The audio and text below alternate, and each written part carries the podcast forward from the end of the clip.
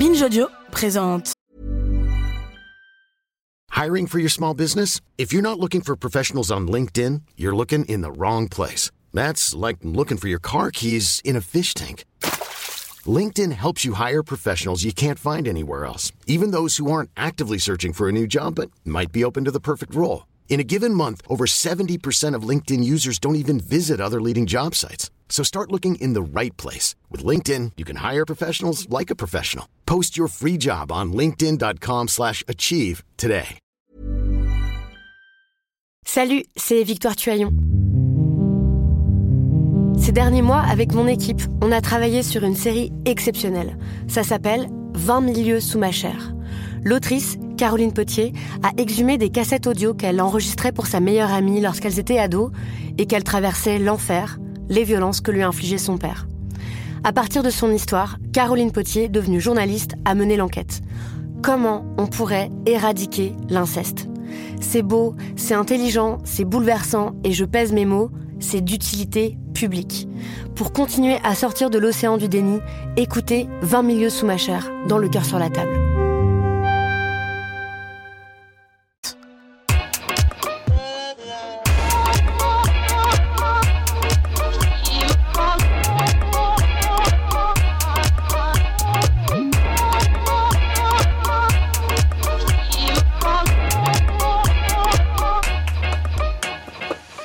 Bonjour Okaya. Bonjour Grace. Bienvenue dans ce nouvel épisode de Kif Taras, le podcast qui saute à pieds joints dans les questions raciales. Aujourd'hui enregistré depuis la MC93, la Maison de la Culture de la Seine-Saint-Denis-Bobigny, dans le cadre de la manifestation Quartier Général Ouagadougou, Le Caire, Bobigny de la saison Africa 2020. Comme vous le savez peut-être, si vous nous avez déjà écouté, dans Kif Taras, on parle sans complexe d'arabe, de noir, d'asiatique, de blanc.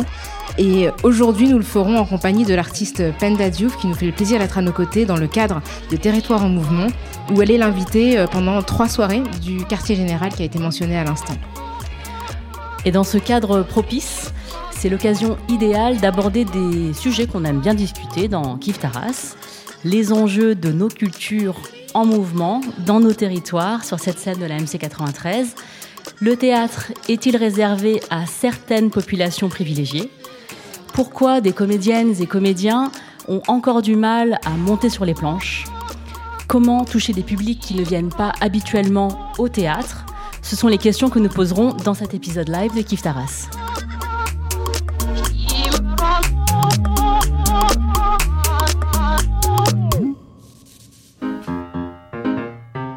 Je m'appelle Penda Diouf. En Seine-Saint-Denis, je me sens anonyme, au milieu de corps qui me ressemblent. De corps qui font la France, même si ça ne se voit pas encore tout à fait, ni à la télé, ni dans les séries, ni, il faut bien l'avouer, au théâtre. Mais les choses bougent, évoluent, comme ce territoire, vaste laboratoire où plus de 130 nationalités se côtoient. Où on essaye de réparer et on prend soin de ceux qui en ont besoin. Ce territoire où les choses bougent, évoluent, c'est un territoire dont nous allons parler, entre autres, avec Penda Diouf, notre invité. On vient d'entendre l'extrait du podcast Voix sensible, l'art de marcher en Seine-Saint-Denis, réalisé par Penda Diouf pour France Culture. Bonjour Penda. Bonjour Okaya, bonjour Grace. Merci beaucoup d'avoir répondu à notre invitation, enfin de nous avoir invités et d'avoir répondu à notre invitation en retour. Euh, donc pour nous éclairer dans cette réflexion sur le théâtre et les arts de la scène, euh, tu vas nous faire part de ton expertise sur la question. Euh, Penda, on te présente, hein, tu es autrice, librettiste d'opéra, tu es une artiste invitée à la MC93, donc on l'a dit dans le cadre de Territoire en Mouvement, qui est une manifestation culturelle sur laquelle tu auras, enfin tu as une carte blanche et tu as choisi de faire venir Kif Taras. Merci pour ça. Merci à vous, merci d'être venu.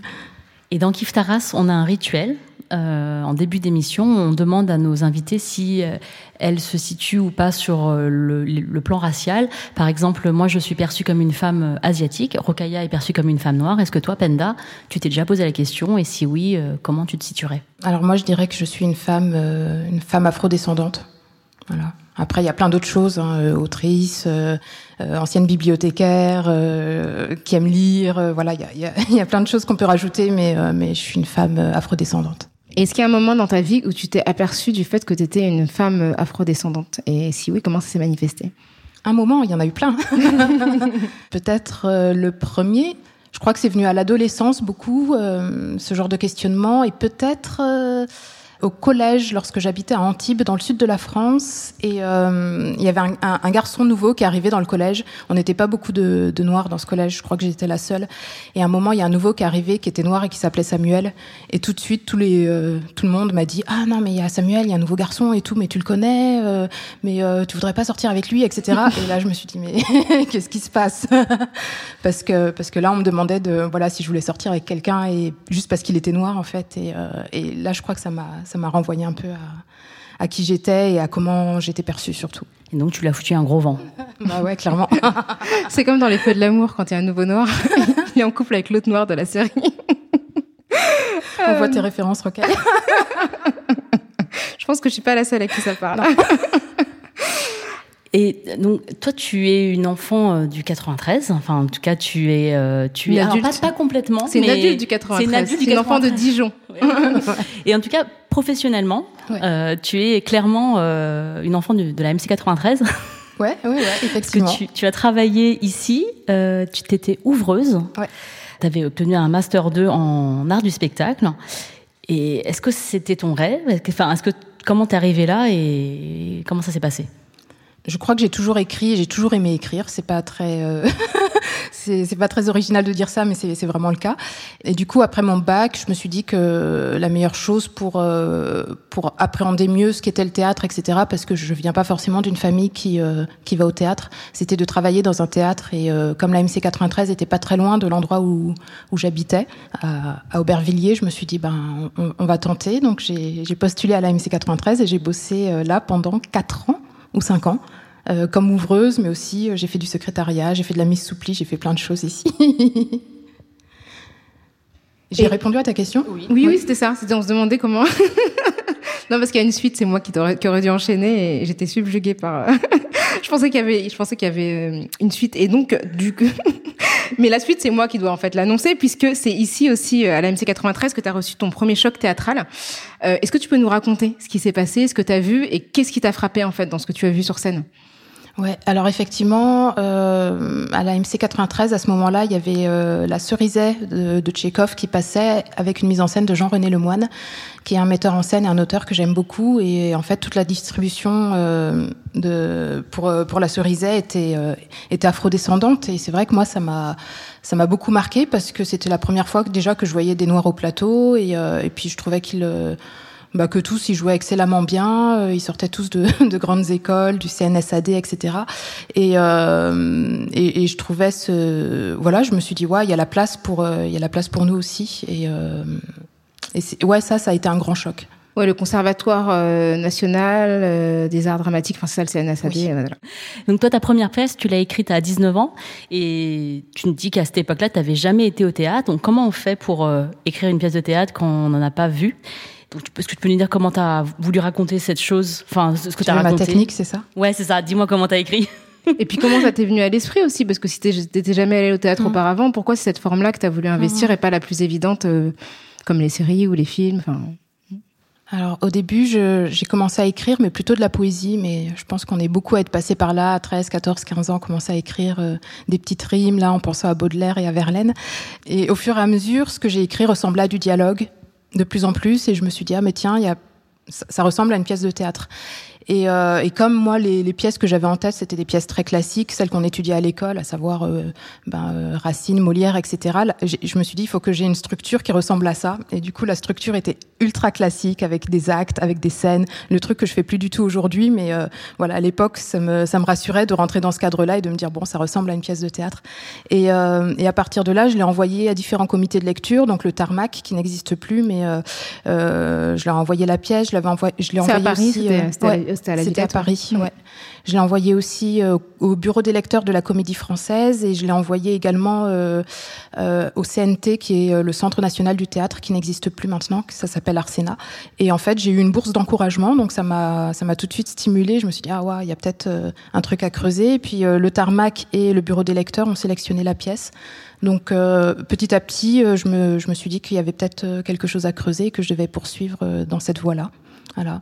Et après, pourquoi le théâtre euh, Mais aussi peut-être parce que parce qu'à la fois c'est un, un l'écriture théâtrale peut être à la fois très solitaire et en même temps elle est, elle est très collective au moment où le texte il est pris en charge par d'autres personnes, etc. Et, et, je crois que j'aime bien ce double mouvement-là, à la fois seul et, et accompagné.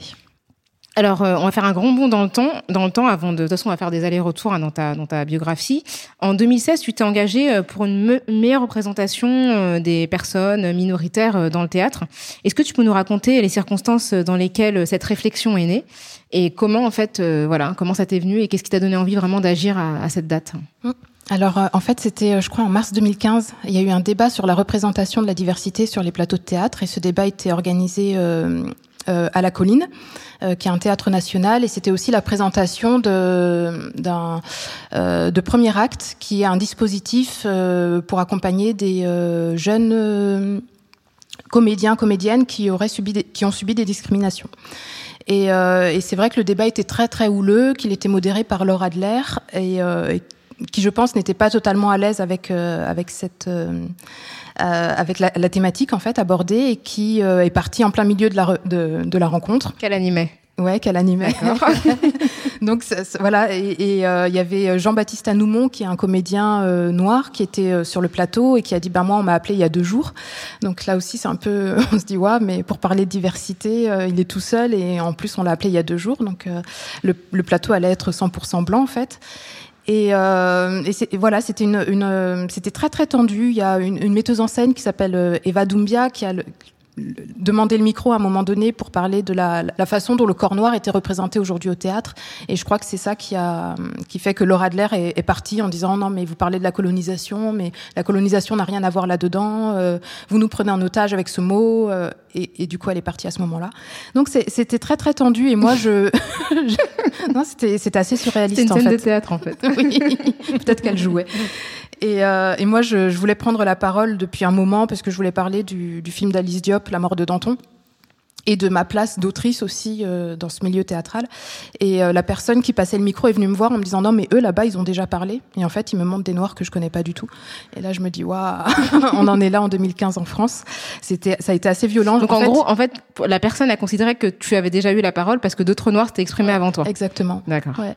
Et j'ai vraiment eu l'impression de, bizarrement, mais de découvrir le, le, le racisme institutionnel à ce moment-là. J'avais déjà, bien sûr, appréhendé avant, mais là, ça a été tellement violent et frontal que j'ai eu l'impression de le, waouh, ok. Et, euh, et alors que d'autres pers d'autres personnes avaient pris la parole plusieurs fois. Ah oui, oui, bien sûr. De suite, la ouais. même personne, je veux dire. Oui. Euh, oui, ça, ça n'a pas posé euh, problème. Et je pense qu'il n'a pas mesuré le temps de parole euh, des, des, personnes qui étaient blanches euh, dans la salle. Mais voilà, moi, femme noire levant la main pour parler, euh, ben je, de fait, euh, j'étais assimilée à, à, à, un groupe présupposé et, et, des noirs ayant déjà parlé, j'avais pas, j'avais pas droit à la parole.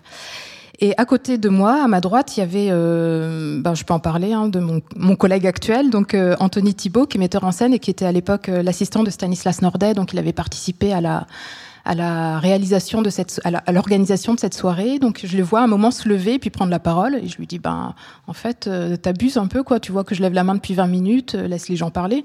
Et il me dit je fais partie de l'organisation. Donc je lui dis raison de plus. Si tu fais partie de l'organisation, ta parole est déjà sur le plateau. Donc laisse les gens parler. Et une deuxième fois il m'a empêché de parler, pareil. Et là ça m'a vraiment mise en colère et je l'ai qualifié de blanc dominant colonialiste. Ce qui euh, bien sûr ne lui a pas plu.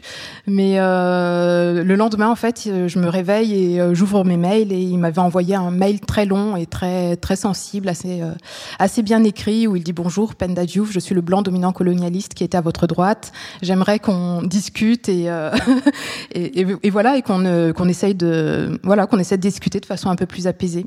Et on s'est rencontrés une semaine après et on s'est dit qu'on avait envie de défendre les mêmes choses, à savoir les auteurs et les autrices de théâtre contemporain, de travailler sur la question de la diversité pour que ça n'en soit plus une, et, euh, et enfin essayer de de, de, de, de, provoquer la rencontre en fait en, en, organisant des lectures de textes dans les théâtres mais aussi hors les murs. Donc dans des associations de femmes des foyers de jeunes travailleurs des bibliothèques des librairies des restaurants.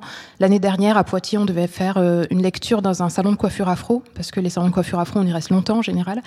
Et euh, mais euh, voilà le Covid nous a surpris on n'a pas pu Juste, je, souligne pour les gens qui nous écoutent, euh, tu as mis des guillemets à diversité en disant diversité. Oui. Donc c'est un terme oui. que, enfin, on est tous un petit peu ouais, euh, que tu utilises pas. On ouais. pas, ouais, tu, ouais, ouais. Qui veut tout et rien dire en fait. Voilà. Hein.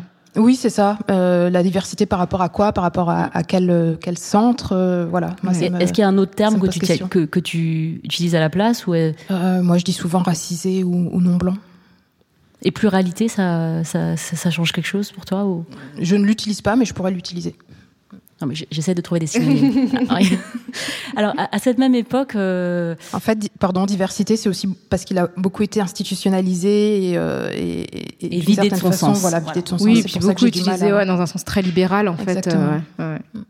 Et euh, donc à cette époque-là, en, 2015-2016, il y avait un, une, atmosphère en fait euh, où il se passait beaucoup de choses, surtout cette, sur cette question euh, des corps, la représentation des corps noirs et racisés de manière générale.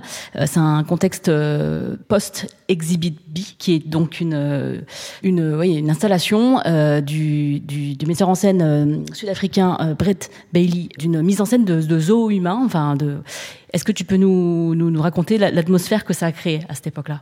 Et nous, oui, nous expliquer aussi les raisons des tensions autour de cette euh, installation.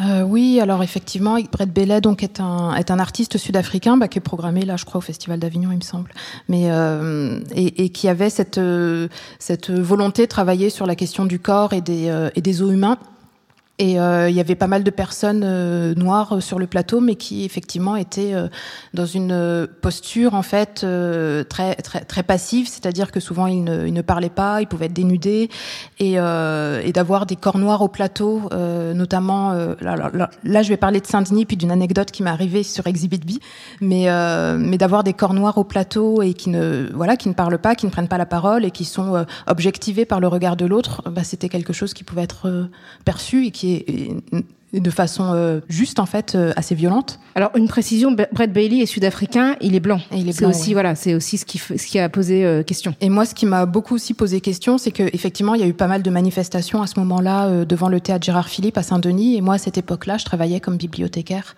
j'étais directrice d'une bibliothèque à Saint-Denis et, euh, et j'avais ma place pour aller voir ce, cette installation. Et le soir où je suis arrivée, effectivement, il y avait tous les manifestants qui étaient devant. Il y avait aussi des barrières de sécurité. Il y avait la police euh, qui était présente. Il y avait des, des, des, des, ouais, des, des fourgons de police qui étaient assez, assez importants et assez nombreux. Euh, C'était en plein hiver. Et je ne sais pas si vous êtes déjà allé au théâtre Gérard Philippe à Saint-Denis, mais il y a le, euh, il y a le bar en fait qui est en hauteur et c'est vrai que c'était très très bizarre parce que symboliquement il y avait des personnes euh, racisées qui étaient euh, devant et qui et qui manifestaient. Et en haut on voyait des personnes blanches qui buvaient euh, des coups et, il y avait cette symbolique là d'être en hauteur et une forme de condescendance qui était très très particulière. Et du coup comme je vous disais moi j'avais mon ticket pour entrer. Et en fait la police n'a pas voulu que je rentre. Parce que tu étais encore avec les autres noirs. Bah parce que j'étais noire, voilà. Donc euh, je, je, me dis que dans cette installation, tout ce qu'il a essayé de de dénoncer. de, de, dénoncer en fait était reproduit quoi. Et euh, en fait je comprends pas que ça lui ait pas posé plus questions que ça. Bah, c'est intéressant parce que c'est une anecdote enfin qui me rappelle ce qui est arrivé aussi à Jean-Pascal Zadi. À l'époque il animait une chronique pour Canal+ et en fait, il était venu couvrir les manifestations au 104 parce que l'exposition le, de Brad Bailey avait été aussi programmée au 104 à Paris, dans le 19e. Et en fait, il était venu avec, euh, enfin, pour pour interviewer les gens. Et en fait, quand il a voulu rentrer au 104 pour faire son travail, on l'a arrêté en fait, on lui empêché, les, policiers l'ont empêché de rentrer. C'est la communication du 104 qui a dû le sauver pour montrer que c'était pas un noir euh, comme les autres et qui était pas mieux manifesté. Mais mais du coup, moi je trouve que implicitement, ça dit que le spectacle était clairement destiné à un public blanc. Et, et ce que je trouve aussi intéressant dans ça, enfin moi ce qui m'a vraiment frappé, c'est que en fait, c'était un, une, une, installation qui avait été créée pour dénoncer les violences coloniales et postcoloniales qui avaient été effectuées sur des corps euh, noirs et donc était euh, plutôt, euh, enfin, le public était plutôt un public blanc qui venait. Et, en fait, ce public blanc a assisté à des vraies violences policières sur des noirs mmh. dans la rue, et ils sont passés devant pour aller voir des, des, une mise en scène. En mmh. fait, enfin, je trouvais qu'il y avait quand même quelque chose de, de, de très bizarre, c'est-à-dire de ne pas euh, concevoir que des vraies personnes noires se mobilisent contre quelque chose qu'elles trouvent dégradant et qu'elles soient exposées à des violences, en tout cas à des brutalités, mais préféraient aller voir en fait une mise en scène de personnes silencieuses qui sont, enfin, une création d'une personne qui elle-même n'est pas noire. Quoi. C'est le divertissement qui est créé à, partir euh, des corps euh, noirs, c'est-à-dire à la fois sur le plateau et euh, dans l'espace public. Et la reproduction de ce schéma à son corps défendant. Enfin, je sais pas si c'est à son corps défendant, mais en tout cas, c'était pas l'intention de départ de cette personne. Mais, mais le système fait que même quand l'intention n'y est pas, euh, il se reproduit, quoi. Exactement. Et que finalement, les gens sont plus sont indifférents quand ça se passe réellement. C'est-à-dire que ça les ça les intéresse d'aller voir un truc complètement fictif, enfin, en tout cas inspiré de la réalité, mais pas réel. Mais le réel, en fait, ils, ne voient pas. Ils préfèrent prendre des cafés, en fait, en haut du ah théâtre Gérard Philippe. Ah, c'est assez. Ouais, assez, étonnant, mais effectivement, 2015, ça a été une année assez forte pour ça entre Exhibit B. Il y a eu la création de Décoloniser les arts également cette année, donc euh, oui, je crois que ça a cristallisé beaucoup de choses. Euh, Exhibit B. Et quelques quelques temps plus tard, il y a eu aussi la, création de Jeunes Textes en Liberté, qui est euh, le, le, label que tu as créé. Est-ce que est-ce que tu pourrais nous en parler? Ouais.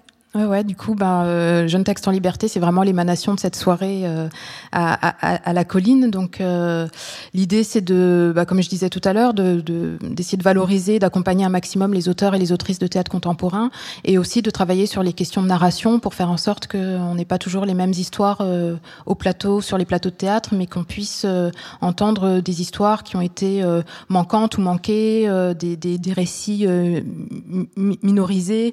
Et ça, c'est quelque chose vraiment qui euh, qui, nous tient à cœur, à la fois travailler sur la représentation au plateau, parce que on, le sait, hein, euh, lorsqu'on est euh, perçu comme noir, arabe ou asiatique, eh ben les, les rôles qui nous sont qui nous sont proposés sont très souvent des rôles euh, qui peuvent être stéréotypés, donc essayer de, de travailler sur cette question-là, travailler aussi sur la question des stéréotypes, des textes en fait, des auteurs et des autrices qu'on reçoit. Euh, c'est vrai que nous on est très très vigilants et je crois qu'on est un des seuls comités de, de théâtre de France à le à l'affirmer en, tout cas de façon euh, explicite et, euh, et, complètement transparente, c'est que ben nous on fait un peu la chasse aux au, au clichés en fait dans dans le comité de lecture. Et s'il y a des, des textes qui euh, avec des qui véhiculent des clichés euh, sexistes ou racistes, eh ben on, on les choisit pas quoi, quelle que soit la qualité.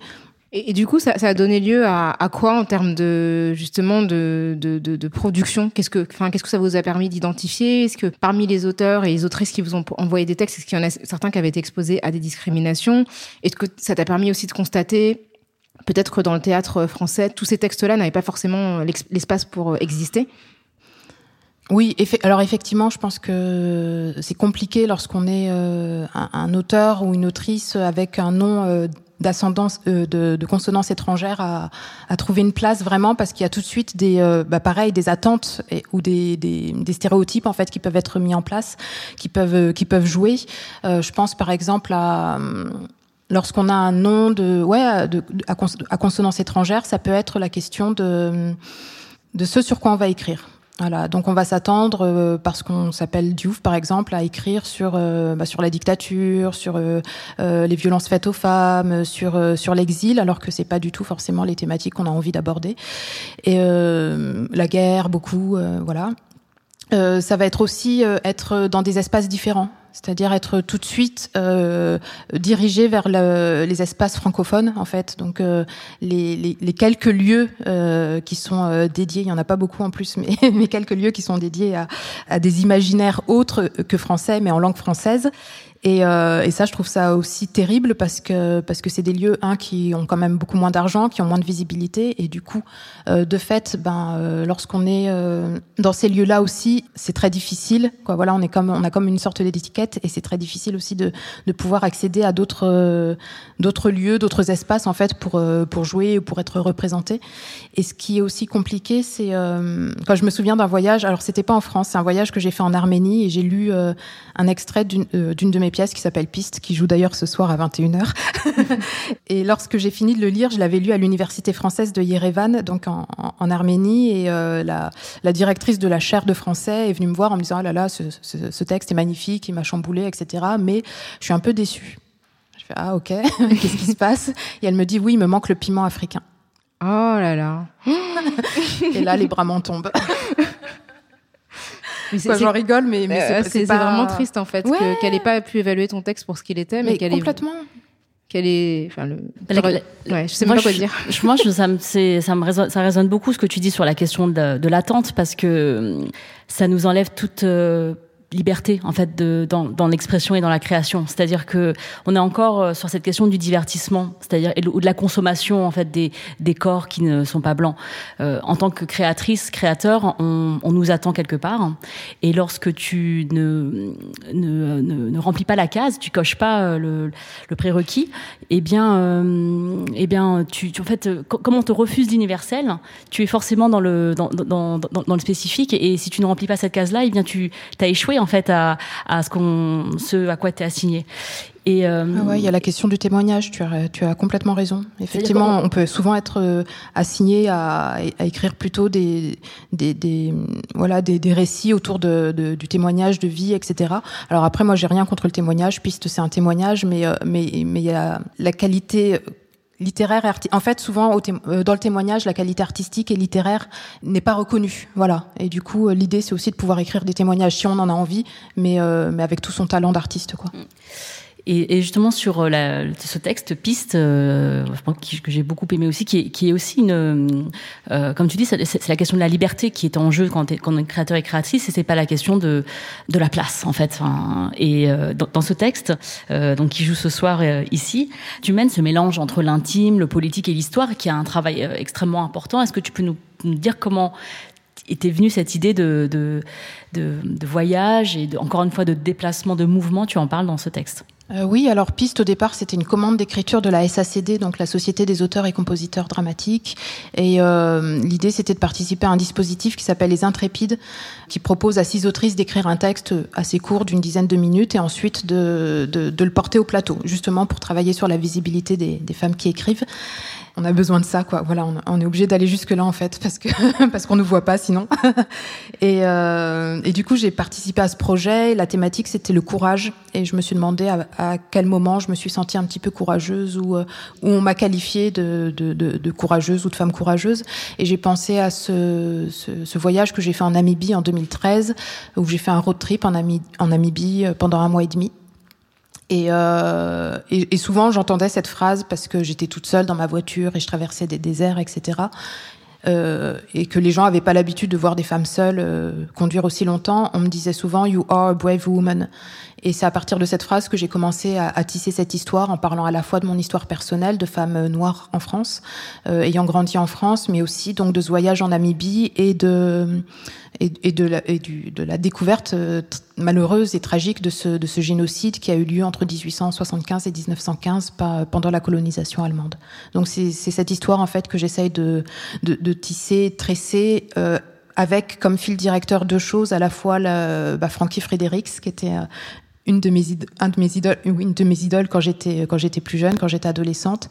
Et aussi euh, la question de du corps noir en fait. La façon dont le corps noir a, euh, euh, peut être malmené, euh, euh humilié jusqu'au jusqu'au au point final, à savoir le, le génocide. Et Francky Fredericks, qui est un athlète? Oui, voilà. qui est un athlète namibien. tu as suivi Oui, j'ai vu. euh, justement, c'est intéressant parce que bah, ton récit, en fait, euh, aborde ton identité sous une forme de complexité qui n'est pas celle qu'on attend en fait des récits de personnes euh, tu vois, défavorablement racisés. Et tout à l'heure, Grace évoquait euh, un peu ce petit espace en fait dans lequel on attend les personnes non blanches quand elles s'expriment artistiquement. C'est un peu ce qu'on voit aussi en musique. Enfin moi, ce que tu disais, ça me fait penser à tu vois, des chanteuses comme euh, Aya Nakamura ou Iseut. Je sais pas combien de fois j'entends des gens dire que Aya Nakamura est rappeuse alors qu'elle est absolument pas rappeuse. Enfin, c'est fou en fait qu'on n'arrive pas à entendre ce qu'elle fait vraiment, ou des gens qui n'arrivent pas à dire quel est le style musical de Iseut alors qu'elle fait de la variété, tout ce qu'il y a de plus français, basique. Enfin, je veux dire, c'est pas compliqué, mais on a l'impression qu'en fait leur apparence perturbe complètement la compréhension de ce qu'elles font, alors que c'est parfaitement lisible artistiquement. Est-ce que c'est des choses que tu as vécues, toi, en tant qu'autrice de théâtre? Est-ce que toi, tes textes, parfois, ont justement, euh, étaient difficiles à, à d'accès ou de compréhension par des gens qui attendaient autre chose, qui n'étaient complètement perturbés par ton apparence physique? Euh, ouais, ouais, je pense que ça, m'est déjà arrivé. J'ai écrit un texte qui s'appelle La Grande Ours, et, euh, et dans ce texte, effectivement, je peux mêler euh, par moments différentes géographies. À la fois, euh, euh, il peut y avoir des séquoias qui vont qui vont être à côté de Baobab et, euh, et, et, moi ça ne me dérange pas parce que c'est la force de la fable aussi. C'est ça qui est intéressant quand on écrit, c'est de pouvoir aussi sortir un peu de la réalité. Et on m'a posé des questions, mais j'étais assez euh, assez bluffée d'entendre ça, quoi, des professionnels qui me disaient ah mais en fait il faut choisir l'espace géographique dans lequel vous êtes. Est-ce que vous êtes en Europe? Est-ce que vous êtes parce que les séquoias il y en a pas en Afrique et en même temps les baobabs il y en a pas en Europe, donc on comprend pas où vous êtes qui m'ont dit des griots, il y en a pas en Europe, donc euh, on comprend pas, on sait pas trop de quoi ça parle, etc. Ça, ça m'est arrivé pas mal de fois, euh, mais j'étais assez contente parce que par exemple, La Grande Ours a été lu par pas mal de collégiens euh, cette année, notamment dans le cadre d'un prix qui s'appelle le prix Colidrame, et, euh, et en fait, ils me faisaient des retours très justes sur le texte. Et je me suis dit, ah là là, et je leur, et je leur disais d'ailleurs, je leur disais, mais vos, retours sont encore plus justes que les retours de certains professionnels que je peux croiser. Quoi. Parce qu'ils avaient tout de suite compris que bah, qu'avec la fable on peut tout et que c'est ça qui est intéressant, c'est la force de l'imaginaire et, euh, et, et que et, et, voilà. Et moi c'est ça mon, mon, mon, objectif en fait, c'est de faire en sorte que que les gens ne soient pas cloisonnés par leur imaginaire. One size fits all seemed like a good idea for clothes. Nice dress. Uh, it's a it's a t-shirt. Until you tried it on. Same goes for your healthcare. That's why United Healthcare offers a variety of flexible, budget friendly coverage for medical, vision, dental, and more. So, whether you're between jobs, coming off a parent's plan, or even missed open enrollment, you can find the plan that fits you best. Find out more about United Healthcare coverage at uh1.com. That's uh1.com. Moi, j'ai une autre question que j'aimerais poser à vous deux, parce que je pense que vous incarnez bien ça, c'est la question du, du parcours.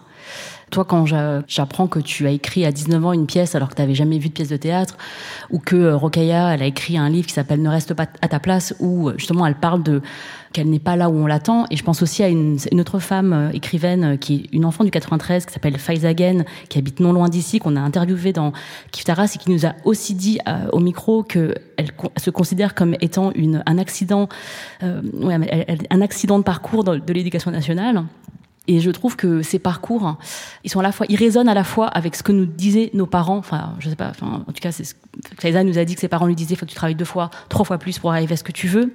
Et ça colle un petit peu, vous savez, avec cette flagornerie méritocratique qu'on nous sert. C'est-à-dire que comment on fait lorsque on est cette erreur sociologique que vous pouvez être euh, Comment on fait pour ne pas tomber dans euh, ce qu'on nous sert de vous êtes le vous êtes euh, l'exception qui confirme la règle. Enfin vous êtes euh, vous voyez comme comme y arrive comme Rocaille y arrive bah, tout le monde peut y arriver. Et, comment est-ce que dans, la création on se sort de ça pour pour ne pas verser dans cette ce tokenisme maintenant on dit tokenisme enfin d'être cette cette ce qu'on brandit pour dire aux autres voilà c'est ça c'est ça le, la, liberté ou la France ou je sais pas ce qu'on a. En fait, euh, effectivement, il y a, le problème, c'est la question de l'exception. Moi, j'ai pas du tout envie que mon parcours soit un parcours d'exception. Bien au contraire, j'ai envie que les portes elles soient beaucoup plus euh, et largement ouvertes aux, personnes, euh, voilà, d'origine étrangère, racisées, non blanches, etc. Et j'aimerais aussi que, comment dire, je, je, me souviens, bah Alice, je crois que c'est Alice Diop qui disait euh, qu'elle était une anomalie là où personne ne l'attendait. Et en fait, je, en, même temps, je vois très bien hein, ce qu'elle signifie et, euh, et, ça me, ça me fend le cœur aussi en même temps d'une certaine façon. Qu'on en soit encore là en fait aujourd'hui, euh, en 2021 et quelques, et qui est pas voilà, qu'on soit encore obligé de, de se dire qu'il faut que des choses tellement évidentes en fait soient encore euh, questionnante, questionnable, euh, ça me, ça me dépasse. Voilà. Bah, Alice Diop, on l'a, reçue euh, dans Kif Taras dans un épisode qui s'appelle César So White. C'est une réalisatrice, tu as évoqué la mort de Danton, mais euh, elle a aussi reçu un César, elle a reçu un ours d'or pour un film qui s'appelle Nous, qui le documentaire doit sortir, enfin je sais pas un jour, enfin avec tous les confinements on sait plus trop, mais en tout cas il sera visible prochainement. Et en fait, moi, pour répondre à ta question, euh, moi déjà la notion de méritocratie en fait me pose problème parce qu'elle sous-entend qu'il y a des gens qui méritent de réussir et d'autres qui ne méritent pas. Donc déjà cette idée en fait selon laquelle certains auraient le mérite en fait d'accomplir une vie heureuse et d'autres en fait ne l'auraient pas, je trouve que c'est déjà super problématique du point de vue juste des droits humains basiques.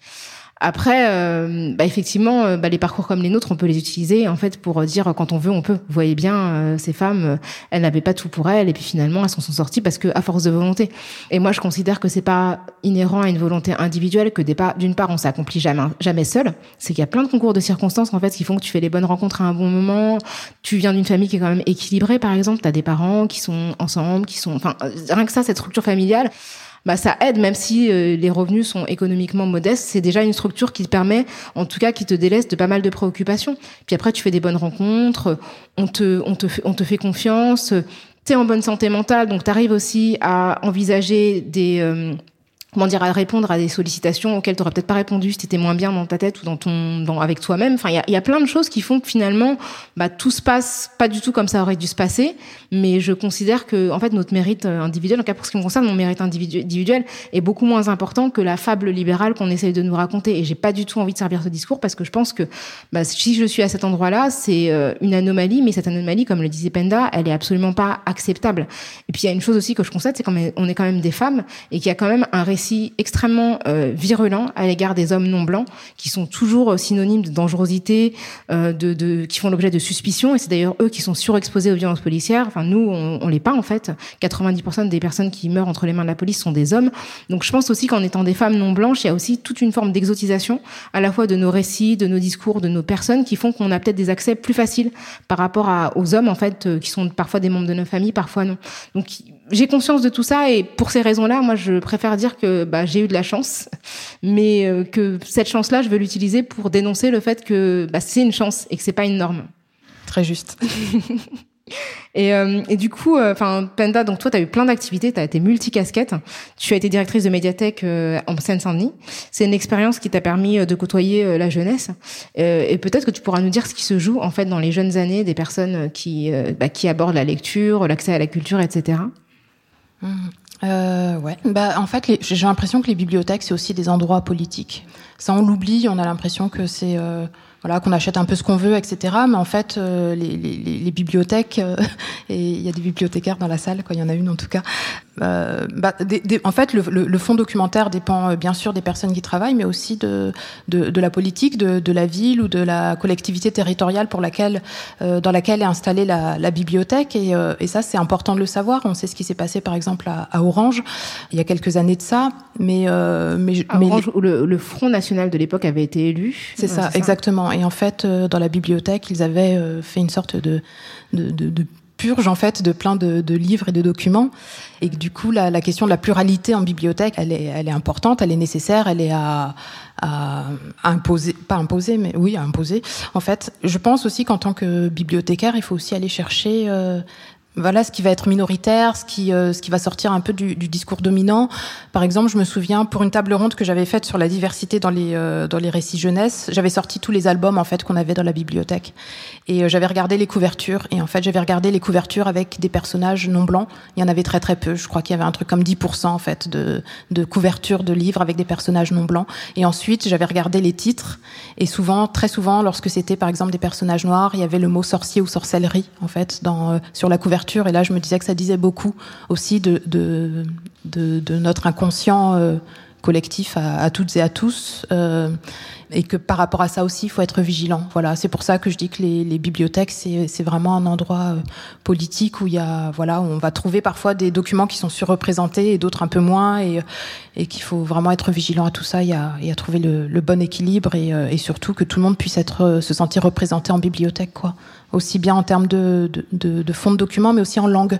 La question des langues, elle est intéressante et importante en Seine-Saint-Denis, je crois il y, y, a une intersection avec la question du genre aussi sur euh, sur le, le, travail euh, en bibliothèque. Enfin, je, je, tu l'évoques dans ton dans, dans, le podcast France Culture que tu as cité tout à l'heure, Rokaya, c'est que euh, il y a encore cette idée euh, que ce sont les petites filles qui lisent, enfin que la lecture c'est un passe-temps féminin, que les garçons ne lisent pas, il faut qu'ils se dépensent il faut qu'ils se, ouais. il, faut, il faut qu'ils aillent faire du foot. Ouais, ou diriger les garçons vers les bandes dessinées. Ah, aussi il y a ça, ouais. Et, et, et puis il y a les mangas genrés aussi. Hein. Et, et, les accompagnatrices, enfin les, les, personnes qui emmènent les enfants à la bibliothèque. Euh, bah, c'est souvent des femmes, des, des, des, femmes. Donc il y a vraiment cet accès à cette culture-là qui est à la fois euh, racialisée, euh, genrée. Euh, et comment on fait pour Enfin, je ne sais pas s'il y a des initiatives qui t'ont pas particulièrement euh, marqué ou qu'il faudrait répliquer sur un, une échelle plus grande pour euh, que ce soit euh, accessible à tous et à toutes j'ai l'impression déjà, il faut, faut dire bienvenue. Bonjour, bienvenue, avoir le sourire et essayer de travailler ces questions d'accueil et de posture euh, professionnelle, mais que ce soit en bibliothèque ou dans d'autres lieux euh, euh, liés au, métier de culture, quoi, où, il peut y avoir une, une défiance ou une, une sorte de, mystification de, de, de cet espace-là. Donc se sentir accueilli, je crois que c'est la première, la première des choses. Ensuite, il peut y avoir également une politique tarifaire qui fait en sorte que tout le monde puisse y aller et qu'il n'y ait pas de, de difficultés parce que euh, bah parce que financièrement c'est un peu difficile pour nous quoi.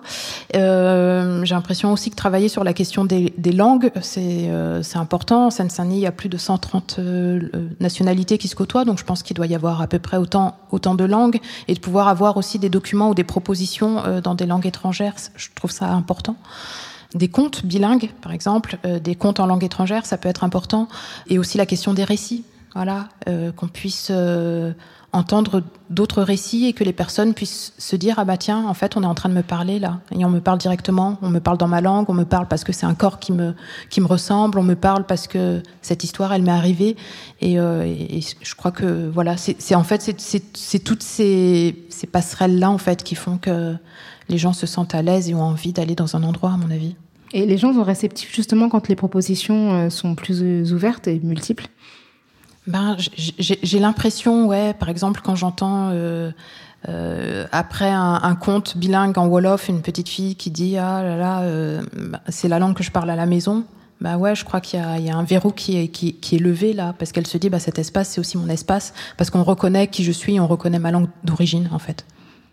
On parlait de Seine-Saint-Denis. Euh, dans ton podcast, euh, tu, dans ton podcast, tu, tu m'as invité et on a eu l'occasion d'échanger. Bon, en fait, on va dire la vérité, on se connaît depuis très longtemps avec Penda. on vous ment depuis tout à l'heure. c'est ça. On a, on a, Faites pas semblant les filles. c'est ça. Vous voyez, là. On a participé à une association. Euh, qui s'appelait Les Indivisibles euh, ensemble. Et donc, tu m'as donné la parole en fait pour parler des clichés qui avaient lieu sur les populations de Seine-Saint-Denis, notamment autour du confinement. Est-ce que tu, tu, peux nous dire un petit peu bah, déjà ce que tu as observé pendant ce confinement à Seine-Saint-Denis et puis un petit peu comment les médias ont décrit euh, euh, ces populations-là à l'occasion de ce confinement euh, Ouais, bah, ce que je trouvais intéressant, c'était euh, et c'est en fait c'est un peu le, la, la, jeunesse de ma résidence ici à la MC 93.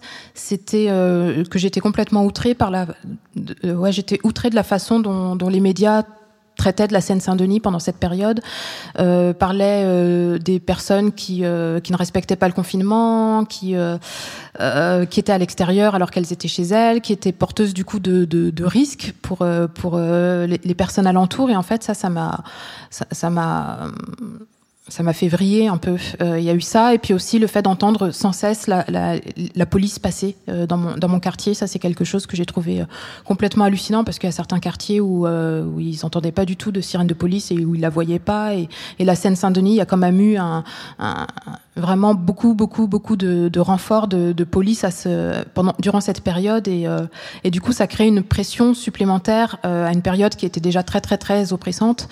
Et, euh, et, je, ensuite, j'ai lu ton article euh, en fait sur euh, la façon dont, dont les, habitants et les habitantes de Seine-Saint-Denis étaient, euh, étaient, étaient qualifiés, étaient traités. Et, euh, en fait, j'ai trouvé absolument super et je trouvais qu'il faisait complètement écho à ce que moi je pouvais ressentir et ça m'a fait du bien de le lire à ce moment-là. Je me suis dit bon, on n'est pas seul à penser ça. Oui, c'est un article où je parlais justement de cette double lecture où en fait euh, quand on, quand les reporters euh, identifiaient des personnes qui ne respectaient pas le confinement à Paris intramuros, on parlait de promeneurs, et dès lors que ça se passait ailleurs, on parlait de gens qui ne respectaient pas le confinement et tout un vocabulaire de fauteurs de troubles. Et puis j'avais écrit aussi un autre article à l'initiative de Jérémy Robin sur euh, bah justement le fait que en Seine-Saint-Denis, plein de gens n'ont pas pu être confinés parce qu'ils travaillaient, tout simplement, et que c'est un département où il y avait une surmortalité malgré le fait que ce département-là soit un des plus jeunes de, enfin le plus jeune de France hexagonale, et du coup euh, il y avait quand même un, un ratio, enfin en termes de mortalité lié au au virus qui est extrêmement important et qu'on pouvait considérer que la population en général avait une dette à l'égard des gens qui s'étaient sacrifiés en Seine-Saint-Denis pour garantir le confort du reste de la population et que malgré ça, en fait, c'était une population qui avait été très très surveillée. Ah ouais. Je suis d'accord. Et bien sur ces paroles, on va, on va terminer l'épisode. Je crois que c'est euh, c'est la fin euh, de ce numéro de Kiftaras avec Penda Diouf dans le cadre de Territoire en mouvement qui a été enregistré depuis la MC 93 Maison de la Culture de la Seine-Saint-Denis-Bobigny. On remercie hein, pour son accueil. Merci aussi au public. Public très sage, donc vous l'entendez pas, mais on est, on est en public. Il y a des gens qui, qui nous observent depuis le début de manière très très... Ils sont très disciplinés. Ouais, hein, et très très Seine-Saint-Denis, posés. Bah, finalement, à la Seine-Saint-Denis, euh, les gens sont sages, hein, sont calmes. Et donc... Même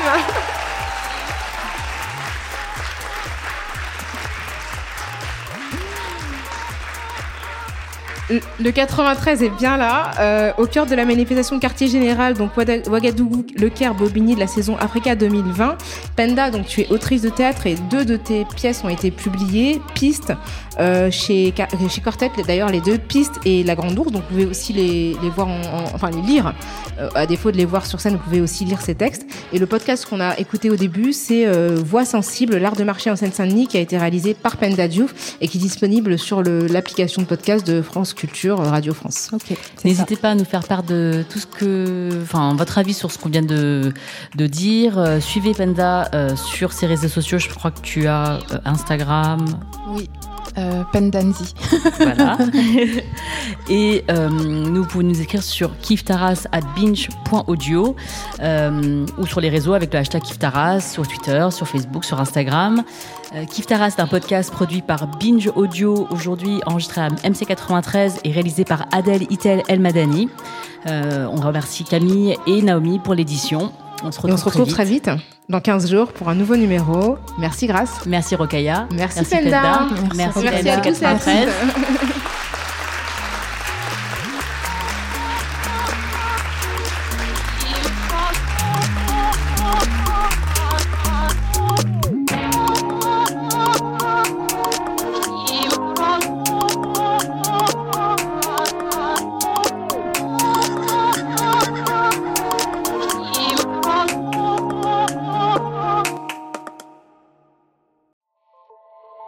Salut, c'est Sinamir du podcast L'Affaire. En 2016, je suis monté sur un bateau de sauvetage en Méditerranée et ce que j'y ai vu n'a pas changé. En tout, depuis 10 ans, on compte même près de 30 000 morts sur cette mer. Alors, dans le naufrage, notre nouvelle enquête, j'ai voulu raconter un cas concret. Comment 130 personnes sont mortes en 2021 à la frontière de l'Europe, malgré des dizaines d'appels de détresse.